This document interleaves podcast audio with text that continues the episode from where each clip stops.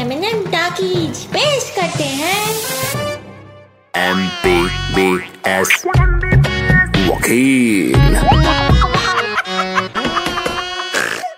क्या बात है गुरु? आज है किस जन्माष्टमी। कुछ प्लान व्लान बनाए बेटा? कुछ तो खास किया जाएगा ना।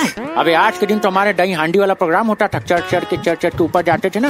बेटा हम सबसे ऊपर रहते थे उससे तो भैया आप कहे ऊपर रहते थे?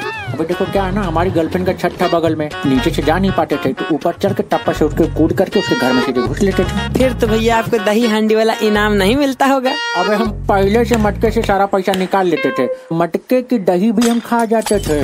भैया आपके मटके में दही भी होता है? वो अलग बात है कि मटके को पानी से भर के उसमें सिर्फ़ एक चम्मच दही मिला देते थे। अरे ये तो कुछ नहीं बे हमारे यहाँ कृष्ण जन्माष्टमी पे कुश्ती का आयोजन होता है क्या समझे? एक बार हमारे दादाजी कुश्ती देखने के लिए खड़े थे। माइक पे अनाउंस हुआ कि कोई है माइकल जो लड़ सके इस पहलवान से? फिर क्या था? दादाजी मैदान में सबसे आगे।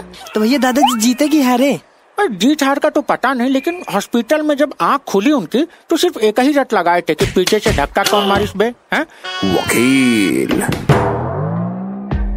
कि लागल झुलनिया में धक्का बलम कलकत्ता पहुँच गए। ये तो बहुत बुरा हुआ। अरे बुरा हो जाता लेकिन वो तो कृष्ण भगवान की कृपा है कि दादा हॉस्पिटल से लौटे ही नहीं। ओहो मतलब चल बसे नहीं बे वही हॉस्पिटल में पैदा होने वाले बच्चों की नाड़ा काटने की नौकरी पकड़ ली है। मन लगा रहता है। तुम बताओ किस जन्माष्टमी में तुम्हारा क्या एक्सपीरियंस रहा है? भैया हमारे यहाँ तो भजन कीर्तन होता है जन्माष्टमी पे। अबे भजन कीर्तन तो हमारे ताऊ करते थे। इतना हिलेरियस परफॉर्मेंस देते थे। मतलब इतना अच्छा गाते थे? उम्र ज़्यादा हो गई थी ना तो हिल हिल के गाते थे। बेचारे भूखमरी से मर गए। भूखमरी से कैसे भैया? अबे जब भी खाने के लिए पूछो तो अजीब से हिल हिल के रिप्लाई करते थे। घर वालों को लगा कि खाने के लिए मना कर रहे होंगे। बस एक हफ़्ता तक खाने नहीं दिए बेचारे हाथ में कटोरा लेके मरे थे।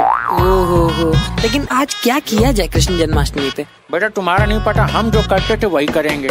क्या भैया? अरे रात बारह बजे जब कृष्ण भगवान का जन्म होता था तो कृष्ण भगवान को दूध पिलाने के लिए लोगों की भीड़ लग जाती थी। हम भी भीड़ में छिप के खड़े रहते थे भाई साहब। मतलब आप भी लाइन में लगे रहते थे? लाइन में तो दुनिया लगती है बे। हम तो वहाँ खड़े होते हैं जहाँ से लाइन खत्म होती है। मतलब?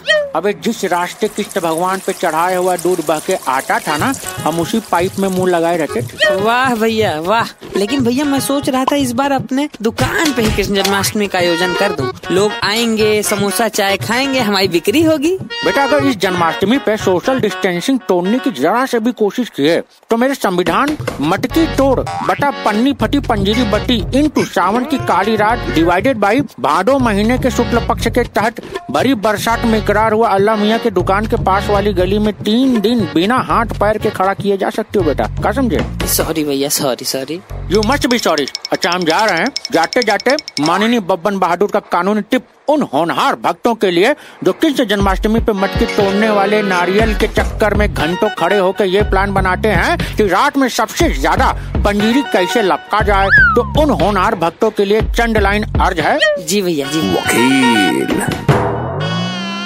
यशोमती मैया से बोले नंद लाला राधा क्यों गोरी मैं क्यों काला? बोली मुस्काटी मैया ललन को बताया कारी अंधियारी रतिया में तू आया। ये तो पहले से ही गाना है इसमें आपका क्या है? बेटा इसमें मेरी भक्ति भावना है। और एक बात बता तुमको हर बात पे ना क्रिएटिविटी नहीं दिखाते। और खास तौर पे क्रिएटर से तो कटाई क्रिएटिविटी नहीं दिखाते क्या समझे? बोलो राधे राधे हैं? इसी बात पे दो कप चाय और पाँच समोसा भेजो। भैया जय श्री कृष्ण। हटे यार। चाय समोसा मांगे भाग गवाया चलो कोई बात नहीं जय श्री कृष्णा जय श्री कृष्णा जय Shri Krishna M P B S वकील।